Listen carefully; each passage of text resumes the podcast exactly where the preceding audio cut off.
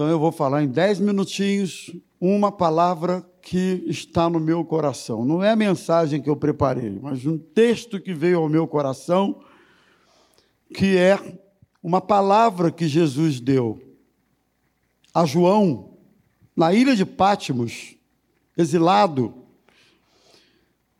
para a igreja de Esmirna. Ele diz assim: ao anjo diz o primeiro e o último, que esteve morto e tornou a viver. Conheço a sua tribulação. A tribulação que você está passando. Embora você seja rico, a sua pobreza. E a blasfêmia dos que se declaram judeus e não são, sendo sim da sinagoga de Satanás. Não tenha medo das coisas que vai sofrer. Jesus está advertindo aquela igreja acerca do que viria e dos sofrimentos. Eis que o diabo está para lançar alguns de vocês na prisão, mas que vocês sejam postos à prova, ou para que vocês sejam postos à prova. E passem por uma tribulação de dez dias. Aí ele diz assim: é o que eu quero dizer para os meus irmãos, a ênfase que eu quero dar nesta manhã. Seja fiel até a morte, e eu lhe darei a coroa da vida. Quem tem ouvidos, ouça. Não o que o Rômulo está falando, ou o pastor Rômulo está falando, ou o pastor Emanuel está falando. Quem tem ouvidos, ouça o que o Espírito diz às igrejas. O vencedor, de modo nenhum, sofrerá o dano da segunda morte. Uma advertência do que está por vir. Conheço a tua tribulação. Você pensa que Jesus não conhece aquilo que passamos? Você pensa que ele não sabe ou não conhece as lágrimas que correm dos nossos olhos, as noites muitas vezes mal dormidas, problemas, circunstâncias, você pensa que ele não sabe? A palavra de Deus aqui para mim e para você é essa: conheço a sua tribulação. Ele conhece você. Inclusive aqueles que zombam de você, que blasfemam, ele, ele conhece tudo isso.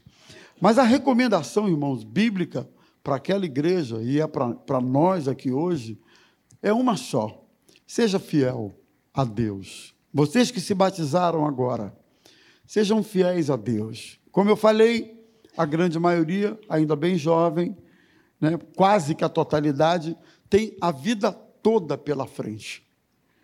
Praticamente a vida toda. 14, 15, 16, 17 anos, tem a vida toda pela frente. Sabe-se lá o que vem por aí, mas o que vier, venha o que vier, seja fiel a Deus. Não negocie a sua fé, não negocie o seu compromisso com Deus, não negocie a confissão que você fez diante dos homens, diante dos céus, diante do inferno, diante da igreja, diante da família, diante de todos. Você fez uma confissão, você fez um compromisso de servir ao Senhor, de ser fiel, de testemunhar de Jesus na sua vida, seja fiel à fé que você abraçou. Não só a vocês, os diáconos que estão aqui na frente, coral que está aqui na frente, sejamos fiéis a esse evangelho que nós abraçamos um dia. Mas é fiel a, a, em que proporção? Fiel até quando der? Fiel até quando for possível, fiel enquanto me, me, me for conveniente. O texto diz assim: seja fiel até a morte. De um modo geral, não se fala muito sobre isso, não é?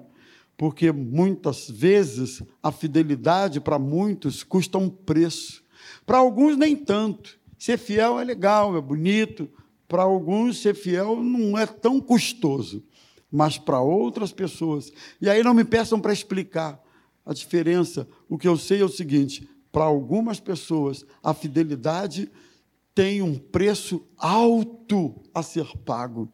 É família, muitas vezes, relacionamentos, preço alto.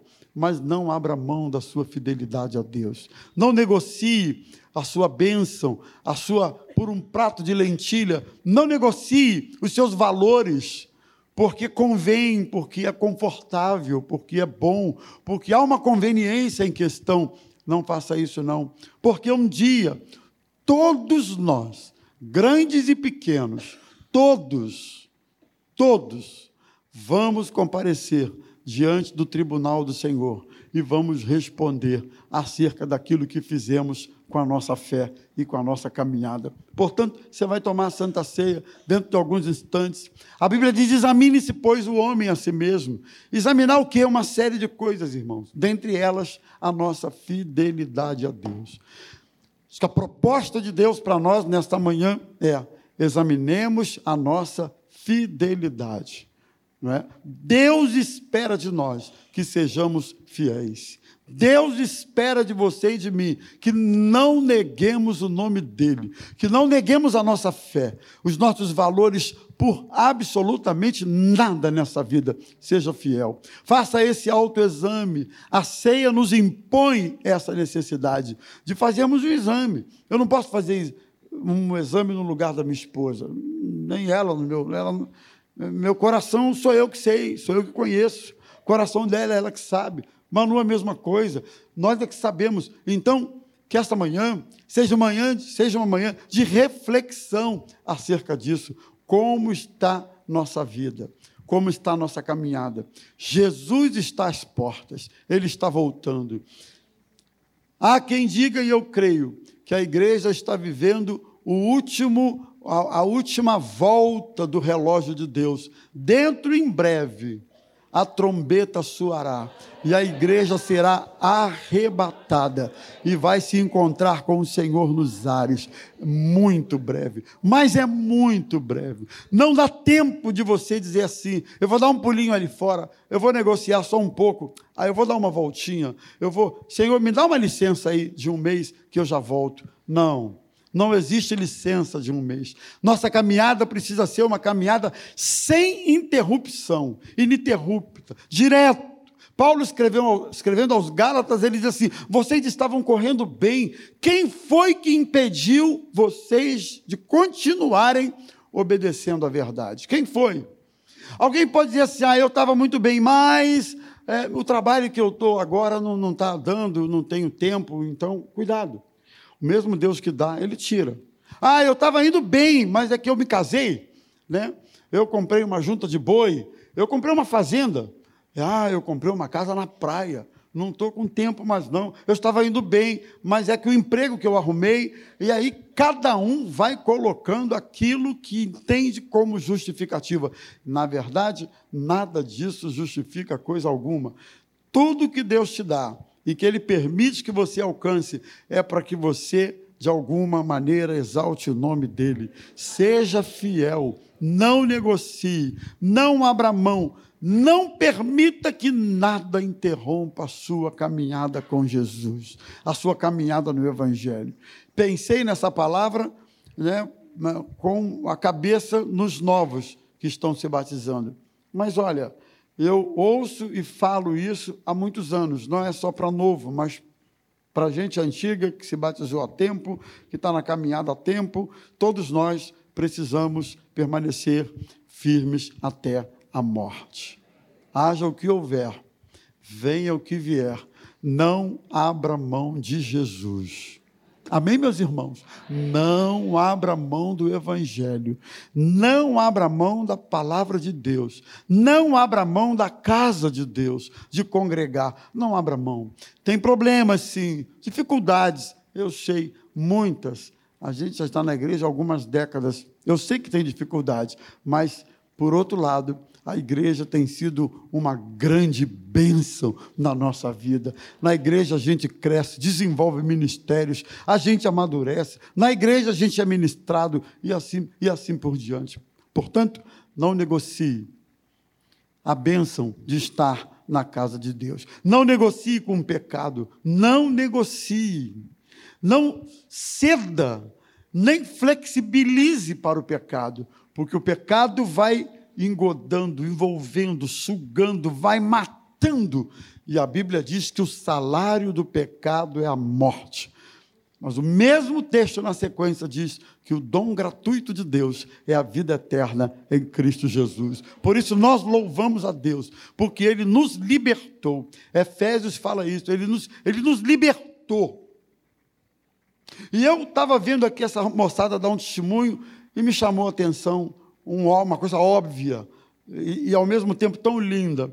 O Manu perguntou: e tu assaltou banco e matou alguém? E, e aí ele falou: não, nada disso. É, é que vocês, Deus deu a vocês a honra, o privilégio de não provarem esse mundo miserável que não tem nada para nos oferecer. Deus deu a vocês a graça de serem alcançados por Jesus, ainda na tenra idade, né? ainda na adolescência, na juventude, e assim vocês poderem gastar a vida toda no reino de Deus. Irmãos, que bênção, que coisa linda. Queria pedir para vocês mais uma vez aplaudirem ao Senhor pela vida. Dá para aplaudir? Dessa nossa turma.